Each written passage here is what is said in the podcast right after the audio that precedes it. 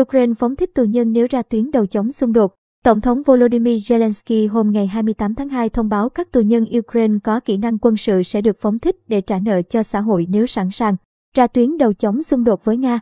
Theo lệnh thuyết quân luật, những người Ukraine có kinh nghiệm chiến đấu sẽ được thả khỏi nhà giam và có thể chuộc lại lỗi lầm của mình tại các điểm giao tranh nóng nhất. Tổng thống Ukraine Zelensky nhấn mạnh đây là quyết định khó khăn nếu nhìn từ khía cạnh đạo đức. Song điều quan trọng bây giờ là bảo vệ đất nước Ukraine. Nhà lãnh đạo 44 tuổi cũng nói thêm rằng điều quan trọng nhất bây giờ là phòng thủ, đồng thời kêu gọi tất cả người dân Ukraine nêu cao tinh thần trách nhiệm với đất nước. Mỗi chúng ta giờ đây là một chiến binh và tôi tin chắc chúng ta sẽ giành chiến thắng, người đứng đầu Ukraine khẳng định. Tổng thống Zelensky còn đồng thời ký sắc lệnh dỡ bỏ mọi yêu cầu về thị thực cho bất cứ người nước ngoài nào sẵn sàng tham gia đội quân phòng thủ quốc tế vừa được Ukraine thành lập để chống lại lực lượng Nga. Theo Daily Mail, sắc lệnh trên của Tổng thống Volodymyr Zelensky có hiệu lực từ ngày mùng 1 tháng 3 và sẽ kéo dài cho đến khi Ukraine dỡ bỏ thiết quân luật. Cùng đó, Tổng thống Zelensky còn tung đoạn video kêu gọi binh sĩ Nga đang có mặt tại Ukraine buông vũ khí để tránh thương vong không đáng có.